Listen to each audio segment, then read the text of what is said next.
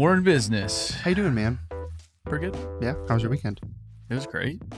I just worked the whole time. Did you not go to steeplechase? No, You didn't go.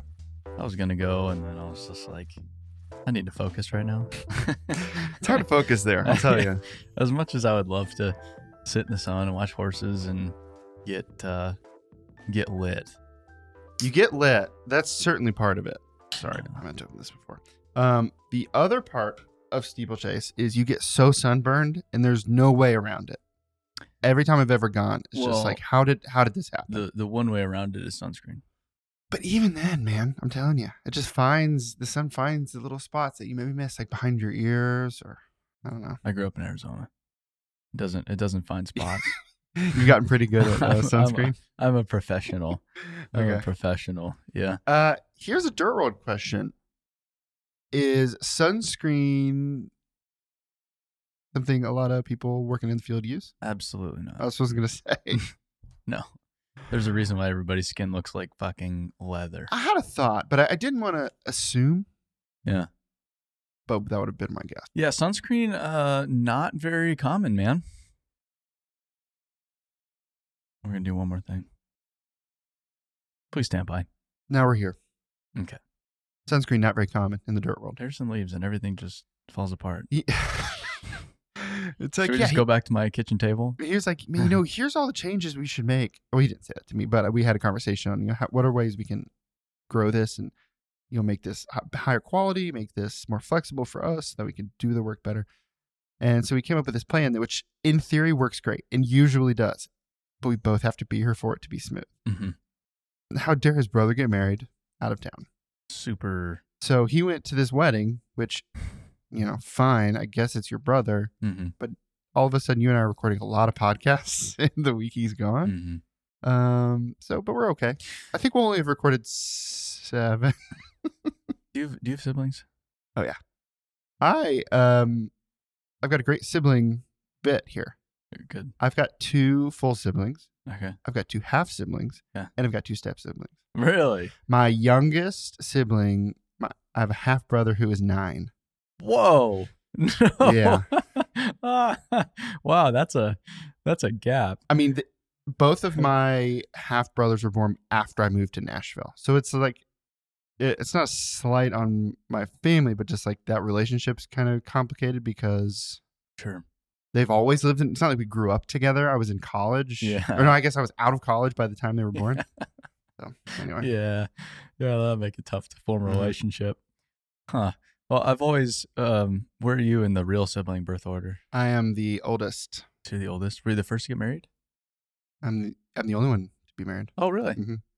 See, that's what I'm wondering is of the three of us, three of my siblings, or three total, Yeah. two siblings, my brother's two years younger, sister's six years younger. Who's going to be the first one to get married? It's anybody's game right now. Do, do the other okay. You can also add my parents into the mix because both of them are unmarried. so, So now it's a race. So there's there's five of us right now. whoever gets married first is going to win. All right, who's the least likely to get married Dude, next? it is anyone's game. Uh, probably my. I don't think my dad will ever get. That's what I was gonna say. I feel like he's in the point of his life where he's like, I don't really need to do anything I don't want to do. Yeah, he's he's tried it twice, and then he's to the point of his life where his like the whole compromise thing does just doesn't sound as good. I don't think when you're in your late Mhm. 60s so I don't think that's ever gonna happen. But but really, it's anybody's race right now. There's five of us in the race. Who the hell knows how it's gonna end Are up? your siblings dating anybody? Um, my brother has been dating a, a, a girl for a while, Okay. so he, I could see him getting married first. Yeah. And then your sister, I mean, she's still in college. Sister's a junior in college. Okay. She, she's got one more year. I Anything mean, can some happen. People, some people go to college to meet a spouse. Yeah. Um, I'm not saying that is as common now, but she's she's 21, and uh, both Dan and Randy got married at 21. things are working out for them. Mhm. My parents got married when they were 21. They're not married now. That you know tells you anything. But yeah. well, uh, I don't know if you want me to tell you good luck and the family get married. I don't know. I don't know. If, I don't know if it's something that we need luck for. I think it's just like a just I wonder who. stand by. I'll Yeah. keep everybody updated. Sure, sure, grab, sure, sure, Grab sure. your popcorn. Well, um, settle in. you've certainly got plenty of stuff you're working on that would make it hard to both be married But honestly, I think the more realistic part, which is I want to say fascinating, but it you're at a place in your life where it would be hard to invest in a relationship that way. Like you've set your life up that it would be very Yeah. difficult to do that. I think the relationship thing I can get my head around. It's it's even further than that. It's children right now. Mhm. I'll be around children, and every single time around children right now, I'm just like, wow, I am. uh I'm not ready for that in the slightest. Yeah. like I would love that one day. Absolutely love it one day. but right now, I cannot even slightly visualize Mhm. that. But man, I'll tell you, I, but I get like life happens too. yeah. Like so if it happened right now, I'd be like, yeah, it, it wouldn't be the end of the world. So I'm 27. I'd Mhm. figure it out. But Yeah, it's Uh, not like you. Oh, first, I gotta, I gotta make sure I collect all the figurines I really want, and then after I do that, you know, it's like you are an adult, you are running a business. I'd- Like I'd there's work it out. yeah, yeah. Um, even as I have two children, and I will not be having more. Um, we made sure. I'm not like a kids person. Sure. Like I love my kids. Yeah, I yeah. love the children of the people who I love. Yeah. But kids is an institution. the jury is still out. Which I, I think is totally fair. It's, it's funny. There'll be people my age with kids, and I view them as way older than me. because I figure that's like that's just something like you do when you're a little bit older, and I don't view myself as a little bit You're older like, right well, now. actually, I am in my late twenties officially, and yeah. yeah, and then but then I started thinking about reality. I'm like, it'd be perfectly normal to have kids right now. Um, Are But, you older yeah. than your parents when they had? You? My dad, my dad's, my dad's 68 or 69. Yeah, I was gonna say he's a good bit older. yeah. So he's he had us when he, when he was in his 40s. Okay. Yeah. And is your mom a little bit younger? Uh, my mom's 12 or 13 years younger than my dad. Okay. Yeah. So she was kind of within typical Yeah, yeah. Nothing child years, Yeah. but my dad, childbearing, childbearing. well, my dad had a first marriage. Did, did he not have? Did he have kids? He's he's never told us about any kids in the first marriage. Got it, okay. So I mean, it could be very possible. as far as you know. as far as I'm concerned, and no, I don't think so. okay. So I think that's what threw off his uh his timeline. Sure. Are your parents both from Arizona? Like, is that where the family's from? Um, Oh wait, your mom's from. my mom's from Massachusetts. Massachusetts. My dad's from Nebraska, but they met in Arizona. And my mom, they met because my mom was working for my dad Oh, Mhm. okay, Yeah, as a paralegal. sure. I think at a law I've, firm. I've heard of plenty of situations like that. That makes Yeah. sense. yeah. I'm not even making a joke either. Like I, No, I, I know people with that exact thing I think work's a good place to meet Yeah. people because you're there out a lot. You can meet people, and you typically have to spend a lot of time there. Yeah, Yeah. the percentage of your life. yeah, it's a good place to get to know people, and Yeah. if something works out, great.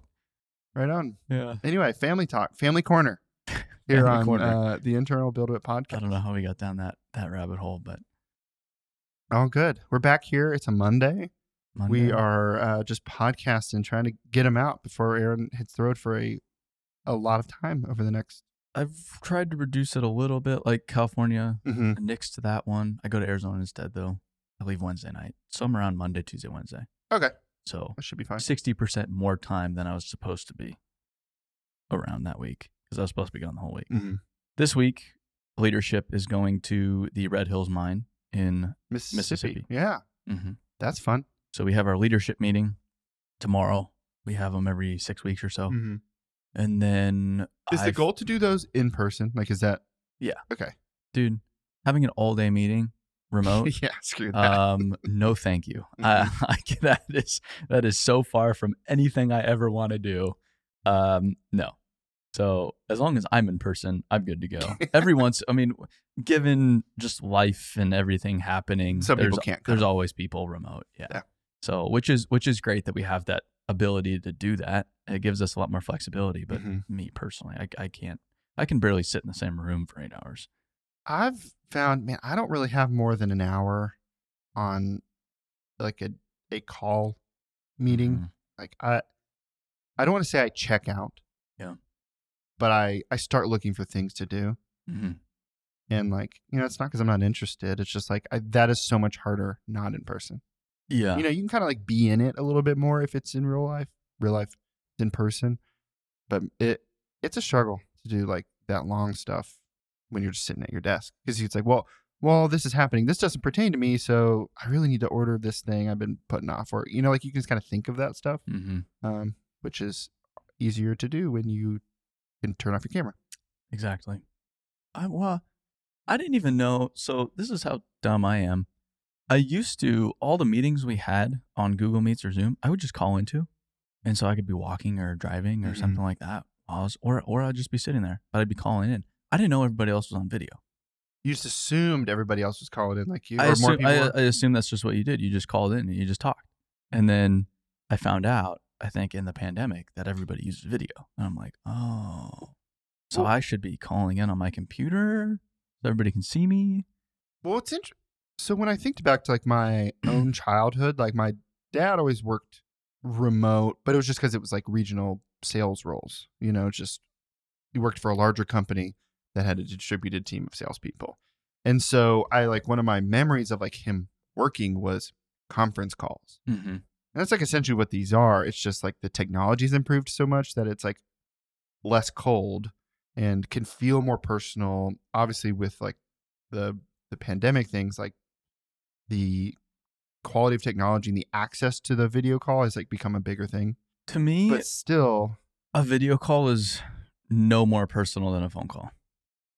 It doesn't do anything else for me. Mhm. I, I'm like, I get everything I need from a phone call. It's still remote. you know, like good thing I saw that person's face. yeah, it, it's still it just doesn't i don't know it just doesn't doesn't do anything for me it's it's it's like i get it it's it Mhm. serves a purpose obviously everything can't be in person um but i don't think there's for me personally any difference between a video call and a phone call I will agree in the sense that when I have spent a lot of time on video calls with people and then meet them in real life, it feels like I have to introduce myself. yeah it's Which, like, is my own remote's remote thing. Yeah. But still, like I think when I'm, I think I met a lot of new people at. Well, obviously, all of our team meetings that we've had, I'm, I'm always meeting new people for the first time. But I still feel like I had to like introduce myself or like reach my hand to sh- shake somebody's hand. It's like I talk to you five times a week for the last six months. Like we're Mhm. just friends now who work together. Yeah. But it's still because like it's not in person. It's always like going to be a different dynamic at least at first. well every every time we have a company meeting there's always people meeting people in person for the first time ever and it's just fun for me to watch that and and, and i'm included in that Mhm. Uh but yeah it's it's it's fun to watch someone they know each other so they're comfortable with each other kind of. But there is a physical dynamic that like you can't fake prior to have meeting for the first time. uh-uh. Uh-uh. Yeah it's fun it's fun to to to watch. I also enjoy figuring out how tall people are when I see them in person for the first time. so i saw you for the first time in person Mhm. so i didn't i didn't get that with you. But matt biddle first time i saw him in person Like, oh, I was just like, whoa, this is a big guy. I'm, and I'm not a very big guy, which is why I think Yeah, like, it was such hey. a surprise. and then, unfortunately, on that, so he joins when we go to Vite for the first time. Mhm. And it, that was a bit of a mission. That was like a full week. We did Milwaukee, Madison, Duluth, and Minneapolis. So it was it was a mission. yeah, And unfortunately, because it was a one way rental, we got this tiny little, they call it an SUV, but it's not an SUV. it's like a crossover. it's like a crossover. So it's me, Chell, Angel, and Matt Biddle. and all your stuff. and all of our stuff in this crossover for all of that driving and travel. Mhm. and I think Matt was super happy to be done at the end of that one Yeah. because he did not fit in that car very well. that was pre. Uh, we got to have a bigger car when we get a rental car with all these folks. Uh huh. Yeah. and see- and plus, they have, all the media guys have more stuff now too. Dude, like there's just built. there- there's so much stuff. Mhm. Yeah. Yeah. But the whole like room on airplanes thing, it's like, eh, I can kind of sit wherever and feels pretty much the same. Mhm. Some people, Oh no, it's it, it can be bad. I'll watch a really tall guy and I'll just watch him sit down and his knees are damn near in his chin. Mhm. and I just sit there. And I'm like, oh, that sucks. That's The- not a good time. what I've like realized is I, I just I didn't fly a lot in my twenties. Um, couldn't I couldn't afford to fly for the most part. Um, and obviously I've flown a good bit more in my thirties, and I always thought like my knees are just going to be up in the chair. You know, it's going to be be uncomfortable. The knees thing's not as big of a deal. Like, I mean, I can't. Here's the thing: there are certain airlines I can't put the tray table down. Wow. Yeah. Um, but the bigger problem is there's nowhere to put my feet. Like if I bring a, have to put a backpack under the seat, hmm I'm like looking for places to put my feet under the chair, and then I'm like, hopefully that person next to me, you know, it didn't. Hopefully I have a seat next to me so I can like stick my foot under the other chair. Nice. That's the bigger deal. Mhm. Um, what, but I, you know, what I discovered was you just have to put your backpack below the seat during takeoff and landing. you can put it up in So- your lap. well, so I, I, I, I'll bring it from under the seat up, and then kind of put my legs Mm-hmm. kind of over. I'll, I'll turn it sideways so it's narrow, and then I can put my legs all the way through, Like and I have it. unlimited leg room That's a good idea for the flight. Yeah, because I figured, well, I don't need to have this backpack underneath there blocking all the leg room the entire flight. Why the heck don't I move it? It's So fine then to I be in between moving my legs, or Yeah, I just put it in between my legs, and then I can put my feet all the way through. that makes sense. hmm You spend enough time on airplanes, you start to question. Come up "Hmm, with little tricks. Do I need that backpack under that chair the whole flight? I know. What I always like, I'm very big on. I got to pull anything I might need for the flight. I'll pull before I like get going, like before we sit down. Mm-hmm. Just like if I like a tablet and my phone, my headphones, maybe like a notebook just in case, and just like this like pile of stuff. Yeah. Just because like I hate having to like stand up. I gotta get something out of my bag. Like you know, how it is. I always have. I never check a bag. Yeah. Because that is a recipe for disaster. So no matter, I have not. I haven't checked a bag since I traveled. Uh, well, the only time I think the last time I had to check a bag was when I went camping, because I had a backpack. So I had a backpacking backpack with all my stuff in it. Yeah. and you can't bring that onto Mm-mm. a plane. Um, but otherwise, I do not check. I didn't check a bag going. I, I don't do it overseas. I just I never do it. I don't tr- I don't trust. I would say that's probably one of the baggage. bigger lessons I've learned working at Buildwitt thus far is I can pack less stuff and I can just carry it on. hmm Like I've got one of those. It's North. I think it's North Face, like the duffel backpack things. Um, and I think I have the smallest one, which I probably could have gotten a bigger one. But it's like I can always fit my stuff in there. Turns out. Yeah. Like maybe I don't need to take four pairs of shoes. Like I can probably just get o- get by with one. That's exactly it. Um, and it made my life a lot easier. yeah. Anyway, travel. Travel stuff. We did family corner. We did travel corner. hmm Now on we the do. on Uh, the next recording, can we get into the commercial breaks? yeah, that'd be funny. I've got I've got some thoughts. Are you transitioning to media? Yeah. So uh, let's see. Last Monday, I had an a call like my one on one with Kath, and she says, "So some news." I'm like, "Okay," and it's like 8 a.m. on a Monday.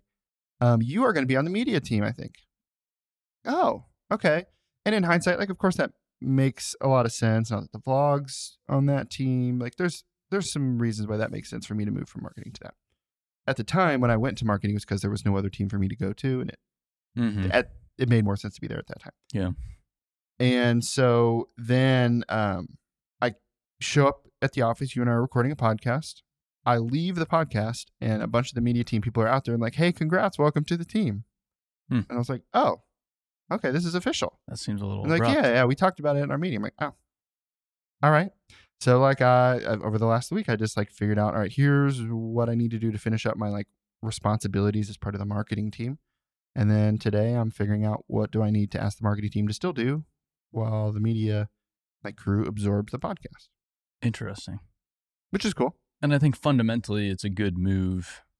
Um, marketing their skill set is expand the Buildwitt brand, Mm-hmm. sell the software, drive awareness, market. And they are unbelievable at doing so. Yeah. And then media, unbelievable at telling stories. That's what they do. Mm-hmm. So in the podcast, it's uh, you can't put it in either one bucket. In theory, it is kind of doing both at all times. it's doing both mm-hmm. at all times. But it's, I guess, first and foremost, we need to make sure we're telling a compelling story. And then we need to take it and drive the awareness and get it out into the open. So I feel like, you know, if, like Skylar talks about this all the time, you know, they can only do so much from a sales and marketing perspective if the product doesn't work or it sucks, for example Yeah. they can only do so much. And we've said that from day one. You know, if your company sucks to work for, I can only do so much to promote it to drive people to work there because people are going to find out, oh, they go there. Wow, this sucks to work for. Yeah. And then it catches up with you. So when it comes to the podcast, we need to make sure the story is compelling and then the marketing team can run with it and really make something special with it. And I think it, and this isn't just about the podcast. I would say this is more about content in general.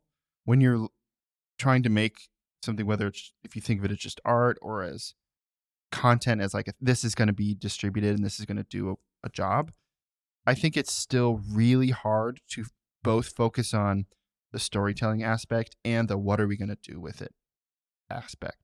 Yes. Like you you can think what's the purpose of this?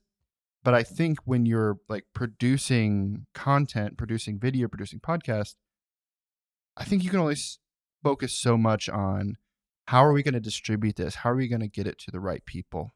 Like those are just two different ways to think about it. hmm And if you're thinking about both those things, I think you do both a disservice. I, I I agree, and they would probably disagree with me on this. I don't of consider the audience one bit. I create whatever I want to create, and that's what draws the audience in. Sure, but that's but that's difficult if you're also thinking about how do we grow th- this thing, like from which is why I don't. Which is why I don't think about Yeah. that. Yeah, and it's the the thing with creativity is there's no right way to do it. Mhm. You have to do what's what works for you. What works for me is I want to tell the stories I want to tell, and then I understand there needs to be some production and some thought into how we leverage those to drive the brand. But Yeah. also, if there's too much, then it doesn't become fun for me, and then I don't want to do anything. Well, yeah, if it becomes if every podcast we did was to solve a marketing problem, that'd be that would be really hard for us to continue doing what we do. Mhm. But also, like, there are you know on occasion some like mm, considerations given to things that like come from the marketing team, like, hey, you know, you guys have talked about this a little bit. Could you talk about it a little more? Sure. And so I, I like I've I've certainly spent a good time on all right. If this is like the question from a marketing perspective, how do we make good content on that that like doesn't feel like yes marketing we have like we have answered this you know it's like i think there's like a balance there Mhm. and so i think that's where will make a little bit more sense from the media team Yeah. because like media is always going to continue to make a lot of different things you know we've got what we're working on right now but like that's of course it's only going to expand just in the ways that the rest of our company is going to expand what we do and i think the more that you separate let's focus on making the content good making telling really good stories telling really interesting stories making that compelling then i think marketing has like a, a has better tools to do what they're really good at That's with it. Yeah. um, so i think that's kind of how i see it and why it feels really natural in hindsight to think about Sure. Cool. uh, we've got a couple questions for the internal podcast let's do it thanks to all the folks who sent in questions this week i'm very big fans of all of you especially the ones who sent in questions all right first question from Mary Lee. do you speak any languages slash know any words in other languages besides english Um, I know every uh, word of Mexican slang. that's a good vocabulary to have hmm Yeah. Like week one, you learn how to tell your boss to go fuck himself while working with a bunch of Mexican guys in Arizona, which is a ton of fun Yeah. because he tells you to fuck you, you know, fuck you, and you tell him to fuck you, and and you're just having a great time. yeah, just say yes what you say Yeah, and it's um, I don't know. Uh, I've always really struggled with people that are uh judgmental about bad language. They're it's like, okay, if you don't want to use bad language, that's fine, but it's such a wonderful tool Yeah. at the same time to connect with people.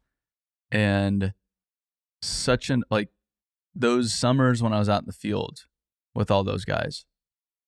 Uh it was a it was an essential part of building the team and building relationships Mhm. and having fun while things were totally miserable. It was a really language is really important. And all of these words, sure, they're bad words in a lot of places. But out there they they brought everybody together. Um so it was it was a ton of fun and just really important to get to get to know all those words. Mhm. And some of them took me a long time to figure out. Like, like there was one, there was one. It was it was uh, my accent's not very good, but it's Chingadera, and I was like, what what does that mean? Because they labeled everything, everything like that, everything, Mhm. and so I couldn't identify what it What actually meant. that? And I, I asked one of my friends who's Mexican. I'm, I'm like, what is what is chingadera? And she just started laughing. She's like, that basically just means like fucking thing. So, so, so you can, you know, give me, you know, give me that, give me that fucking thing. You're like, oh, okay. oh, that Got it, got it, makes got it, got so it. much sense. Um, so yeah, specific words, Spanish slang or Mexican slang. Um, uh, I can speak Spanish if I spend a week or two in a Spanish speaking country because I grew up learning it hmm and I'm actually practicing it every day right now. It's um like if you're in the dirt world, I feel like there almost needs to be. I mean, not there needs to be. It feels like you would be doing your team a disservice if you didn't spend some time learning some Spanish. Yeah. Just because like the workforce is continually growing in in that uh, demographic. Like there's always going to be Spanish speaking people in the dirt world. Yeah, and um, I mean my Spanish hasn't been bad. I just haven't practiced it very much. You have and to say it. Like you can probably read it pretty pretty well, but speaking it's way harder. speaking, it's hard. I can under yeah, I can understand it. Well, that's I So, mean that's certainly something if too. someone's talking or I can read it, I can I can understand it. Speaking, it's a different different ball game, But um, I felt like a total idiot when I was in Europe because everybody can speak four languages Mhm. Like, or whatever mm. it is, and you're just Their English is better than yours. Yeah, all I can speak is American. You know, I'm just an idiot. Yeah, it's not even. yeah, I don't Um, speak English. I speak American. Yeah, not that Spanish would have helped me in Europe, Mhm. but um, that's I was Although, like, about. What I what I found when I was in Europe was, like, you know, I took like French in high school a bunch. I actually took both, but being in just like countries who their language was of like Latin origin, you know, Mhm. like a lot of those words that are not as similar in English, but there's a lot of through lines in other languages. It's like, oh, that looks very similar to this word in this other language that I kind of know. Sure. You can kind of get around that way. Well, and even Angel was able to communicate with a guy who spoke Italian through his Spanish. It's like if you say enough Spanish words, they'll pick up. Oh, that's similar to Italian words. Yeah, Yeah, yeah, that makes sense. romance, Latin romance languages, and then English just makes no sense. Well, and then you went to Germany, which uh, is not really connected to Latin at all. no, and then and then the German spoken in Germany is different than the German spoken in Switzerland. Swiss German. Yeah, Yeah. Swiss German, High German, and apparently they're not very similar.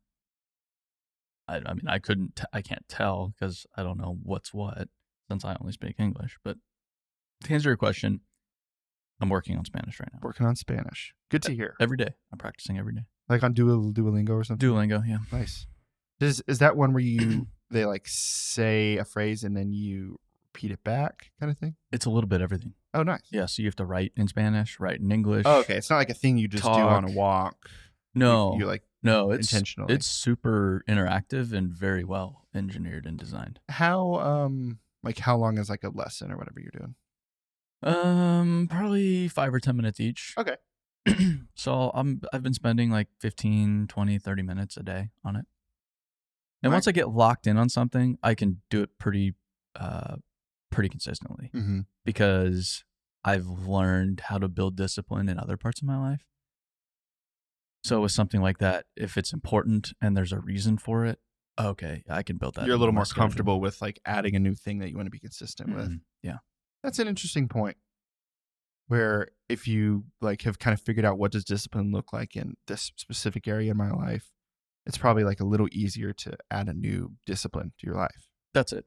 The more you do it, it's a skill. Yeah. Most people have no discipline whatsoever. it's hard. like, none. And then it it's hard to learn discipline if you are not disciplined. Yeah. You know, Yeah. kind of a self fulfilling prophecy. Big time. Cool. Well, thanks, Marilee. Thanks for the question. Next question is from Jay. How do you see all the team members staying in contact and keeping our family feel as we continue to grow? Um, I don't know. Uh, this is a great question I think about pretty consistently. Mhm. It's how do we increase face to face interaction through the office space? And I've not yet mastered that one. I'm trying Mhm. to work on that. And I have, I mean, I spent a lot of my weekend actually thinking about this subject with future plans, um, if we can pull it off. Or I guess when we can, depending Mhm. on when we can pull it off. Um, because eventually the you know every six months like team meeting becomes like it's not financially viable right like as we grow Yeah. you know if we're at 200 people or 300 people like that's a much different beast than you know 50 people that's it. And we we had that discussion. Um, is it financially viable for the summer? Because it's at least a quarter million dollars. Mhm. It's, it's more than that, Yeah. but it, it's at least a quarter million dollar expense for Oof. less than a week meeting, which is very substantial. sure very substantial for something on paper that we don't need to do. Like on a spreadsheet, mm, you don't need to do that. well yeah it's like what's the actual dollar amount we get out of that you can't you can't really say that You can't. Mhm. Uh, it's essential because we have so many people within the business that have never met each other. So and we always see the value yeah, but it's just it's harder and harder to justify the cost as it grows. Mhm. But that's one of those things that we think is essential is we need to bring everybody together as as often as possible. Um, we're also talking. Uh, we're working through new guidelines, having everybody in town come into the office regularly. mm-hmm. Um, have everybody out of town come into the office once a quarter, and not including the team meetings. So we're trying to just increase human interaction. Yeah. Um, it's going to come down to just a daily reminder for people and part of our onboarding about, hey, you know, a lot of us are remote, and when you're remote, you have to be more diligent about forming relationships. You have to be more deliberate about it because it doesn't happen naturally. Mhm. So how do you be more deliberate about it? Um, I was talking to someone the other day. We're we're we're we're in a good spot. Um, I don't know. Someone said to me the other day, you know, every day, every day when you wake up, you're leading the biggest company you've ever yeah led, and that's it. I, I I've never grown a company before. I don't know. I've never built a culture before. Um, I've never run a half remote, half in person hybrid business. Uh, a lot of people haven't. It's a, still a new thing in today's society. Yeah. So I think everybody's grappling with this problem. But I think just understanding that maintaining, growing the relationships we have within our business is essential. And if we stop doing that, we will fail just understanding that that is a priority within our business and if we grow our people we grow the relationships we have we grow the trust we have with one another we'll be good to go understanding that and, and figuring out new ways to cultivate that because okay great we're uh, you know approaching 100 people we go to 200 people everything we did at 100 people is not going to work for 200 it 200 doesn't people. work.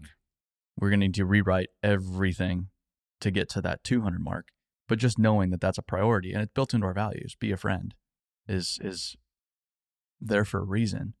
It's not just be nice to people.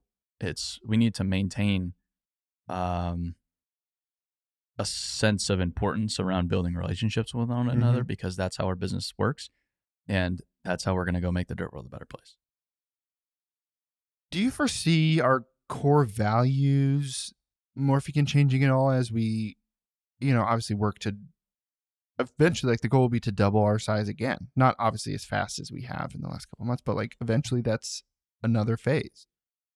Do you foresee and anticipate like our values changing to better reflect what a size that size of company looks like? Um potentially but the core values scale.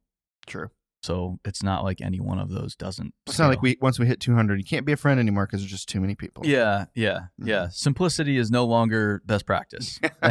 I think I think as you grow, the values only become stronger. Mhm. Simplicity is only more important because as an organization gets bigger, there's more complexity that starts to creep in. Yep. Uh, make decisions, decentralized command. That's only more important because as you become bigger, you're from a leadership standpoint further and further away from the front lines. So you need to make sure the people on the front lines are empowered to act and make decisions, or else your organization starts to move slower and slower and slower yeah and eventually dies away.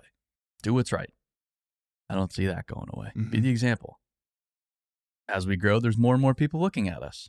So being the example is only becoming more. I think they only, as we grow, they become stronger and stronger and stronger. and and are more important because like like you said if we you know move away from you know focusing on simplicity uh, keep it simple um that you know can gum up the works of what we're already doing. You know, the more people we introduce to like a, a situation, of course, the more complicated it can be. Sure. And so, like that, like you're right. That's where simplicity becomes even more important. Yeah, I think to this to this question though, we just need everybody thinking how what relationships do I need be successful and help make the dirt world a better place? How do I go build those relationships? You need to work on building the relationships you need. You need to work on it. And sometimes you'll need a relationship that you didn't previously consider, but you better hope you have it when you do need it. Mm-hmm. Um, so think about that. It's not all about you have to produce, you have to be in meetings, you have to be doing stuff around here. Even if it's just spending time with someone you wouldn't normally spend time with and get to know them, that's beneficial for everybody. Mhm. Everybody wins. You as a human win just by connecting with another human being. That's important. I know a lot of people who are 100% remote, they oftentimes feel isolated. Just know that there's a lot of other people here that you can reach out to anytime and they don't have to be on your team. Yeah. Anytime. Reach out to anybody. Um so I guess I could I, I spend a lot of my time thinking about Yeah. this. And this is one of my big fears is we grow away from developing relationships. And that's why I really don't like the online world. I, I can't stand the online world, honestly. Yeah, and obviously, like it serves a purpose and helps us do what we're doing, but not being with people, like you know, you see the positive and negative effects of that. You can't Yeah, you you can't I sent out a note about efficiency. Um it's so much more efficient to just get on a Zoom call with somebody and hammer something out. Okay, great, check. And I you can't dismiss the value of that, but also to me that's a chore. Flying across the country to meet someone in person, exhausting, way more rewarding to me Mm-hmm. than on be, just getting on a Zoom call for an hour. Way more rewarding. Yeah. And I know that's not possible, but that's the kind of stuff we have to, even though we can make it more efficient from a human interaction standpoint, doesn't mean we necessarily should, because then you start to erode the relationship building that is essential to the success of our business. Well So, said. and that's why I, I, I think the companies going 100% remote, they're just, uh, they're going to obliterate their culture. They're looking at it from a productivity standpoint. Oh, well, productivity's up. Their culture is going to disappear. It's going to. Mhm. There's just no possible way, uh, or at least I don't see a viable way of building a really strong, long lasting culture 100% remote. Humans did not evolve to be on a computer. We did not. Mm-mm. Our brains do not work that way. There's so much. I mean, you you can't refute. You can't refute it. Yeah. Um. So I think it's it's it's valuable, and we couldn't be doing what we're doing without the remote environment. Mhm. Um. But the human component is never going away, and I think the human component is where there's real value in the world. I mean, even like you look at, I talked about this, I think, the other day with Nick. Bookstores got obliterated by Amazon. Mhm. And everybody was like, brick and mortar bookstores are going away, man. No one's ever going to go to a bookstore Why ever the, again. why the hell do you need a bookstore? Over the past few years, brick and mortar bookstores have exploded. Why the hell is that? Well, the world overcorrected. We need to eliminate because this is far more effective, but that's not the full value of a bookstore Mhm. the value exchange of a bookstore is not just in being able to go get the book you want. It's being able to walk down an aisle and just peruse the books on the shelves. It's being able to sit down and have a cup of coffee in a bookstore with somebody else. It's about I get to go buy a book and then I'm just going to hang out and read for a little bit here. It's the human element that makes a bookstore, brick and mortar, so Mhm. special. That's it. That's a fascinating point because you know it's like once we realized oh we can just get whatever we want from the internet and it'll be here in two days then it was like okay well once i've like solved the can i get stuff if i need it Mhm. then it's like well now i want to go back to you know how can i have like these particular specific experiences that i can't get from just ordering on the internet you know and so the bookstores are definitely one of those That's exactly it. but I mean, I think we're going to continue to see businesses who, you know, maybe got crushed by Amazon or something like that, that are now going to like start kind of coming back because people are like, well, I can have that experience if I just like need the thing. Sure. But I mean, to me, it's like I, I grow older and you know just mature, I'm like looking for like that additional experience other than just like getting the thing. Yeah, if we were if you were going head to head with Amazon, you'd be very unwise to try to be more efficient and cost effective You than can't Amazon. you can't out Amazon Amazon. You can't out Amazon Amazon, but what you can do is you can create a far more human experience Mhm. because Amazon is not a human experience. Mm-mm. You don't touch a human. I mean, when's the last time you've talked to a person that works at Amazon? I've talked to my friend who works there just because he's my friend. Other than that, I don't think I've ever talked to a human being that works at Amazon. That's fucking crazy. Well, yeah, it's like I we I went to this uh like party and one of the like there was like a little uh activity and it was, you know, go back through your history of what you've ordered on Amazon and what's like the first thing you ordered. And like I have a 10 year history there and I've not even in person but just like I was me- you know, messaging, emailing back and forth. I it was clear this was a person Mhm. versus like a bot.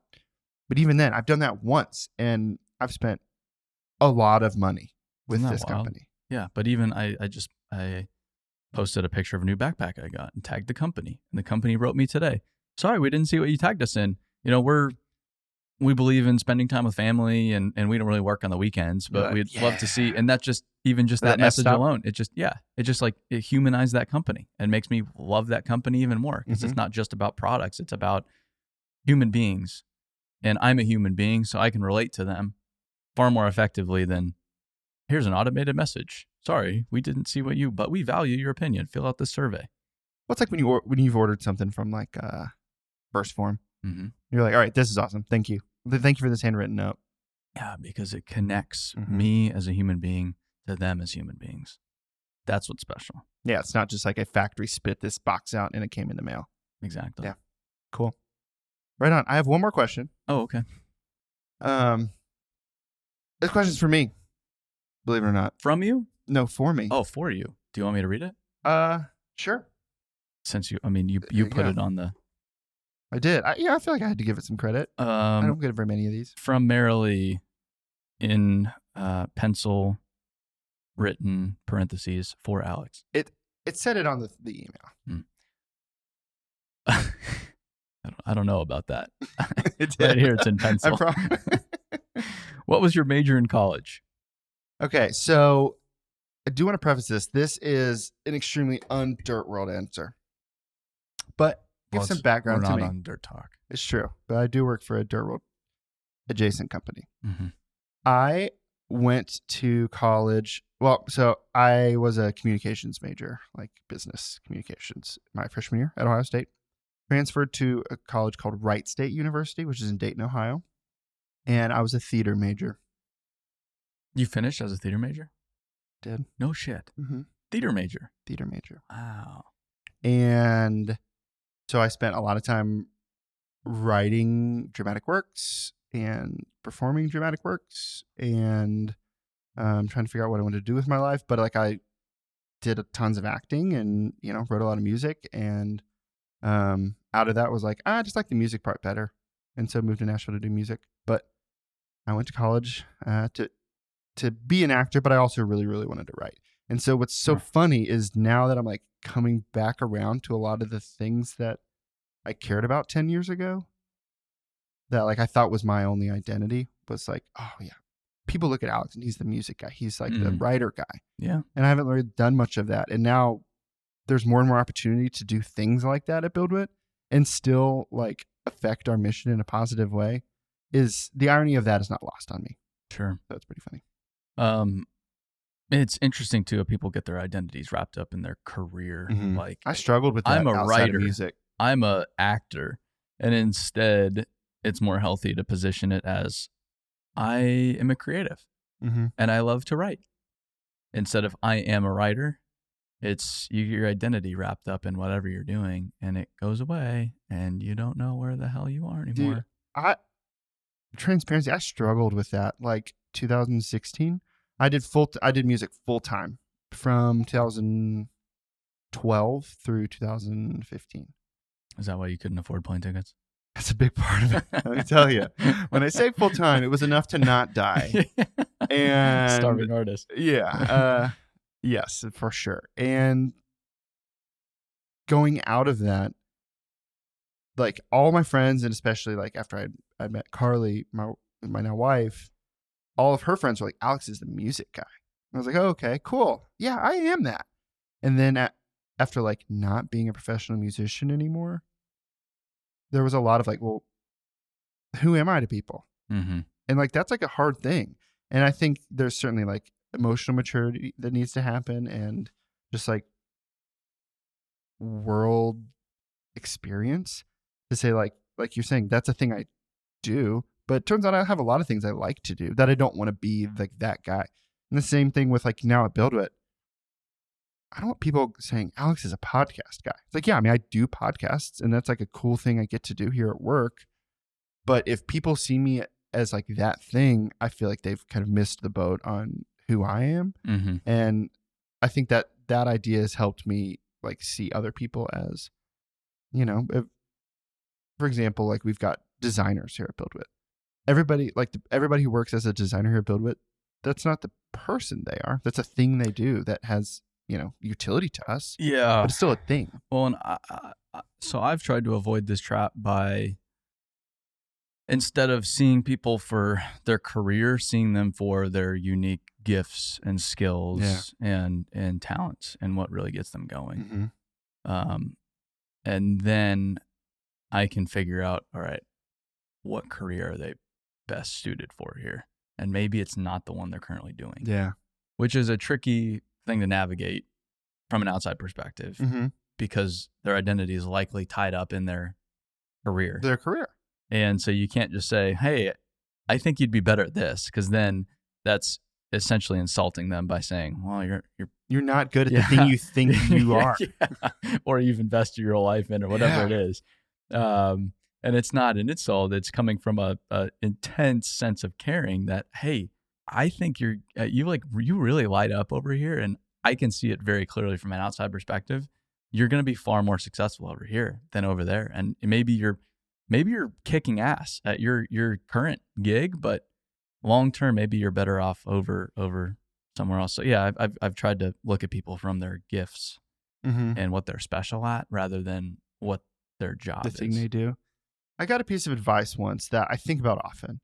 When you ask somebody something about themselves, if they sit up in their chair and lean forward, that's typically a good sign that they're doing what they should be doing. Like Mm. s or that like they're um, kind of made to be doing, at least in that phase of their life. Yeah. Versus like, yeah, I mean that's kind of that's my job and it's fine. Yeah, I enjoy but it's different than like you asking yeah, it's just you know like that kind of engagement. When you see people do that, to me, like that's now become an exciting thing to like see happen because it's like I know what that feels like. Sure. That feel that's so cool. It's such a great feeling to be that way. And when I see other people kind of like you said, like light up in a specific area, they do that because like they can't help themselves but be physically engaged in that when they Mhm. want to talk about it. Totally. Cool. Yeah. I uh gonna say one more thing there, but then I, I lost my lost my train of thought. It is fun being able to breathe life into rooms though. Mm-hmm. because I feel it, it, I was talking to my friend about this last night. I think so. I work a lot, and people I feel like project their situation onto me by like you you you shouldn't work as much, or like man you're always working, or like they feel bad for me because I'm working so much, and and I sit there I'm like, well I don't feel bad about it. Like that's it's it's I do it so much because that's all I want to do. Well, it's it's not yeah, it's not like you work at a gas station and hate it. No, it, it's it's it's. I, I think it says a lot more about them than it does me because it's like that's not how I look at it at Mhm. all. That's not how I ever feel. I don't. I like. I didn't work this weekend because I'm like, I just have so much to catch up on. I'm behind. I, I I wanted to. I enjoyed it the whole time. I'm not exhausted. I'm not worn out. It it it was refreshing because I was working on things I wanted to work on Mm-hmm. um, it's a fun place to be, and that's the goal. Get as many people in that place as possible as well. I love that. Well said. All right, this is a long one. Yeah. Okay. Well, thanks for tuning in, everybody. If you have more questions, send it to alexandbillwood.com. Mm-hmm. Thanks, y'all. Thanks for thanks for tuning in. We'll see you on the next one. Stay dirty.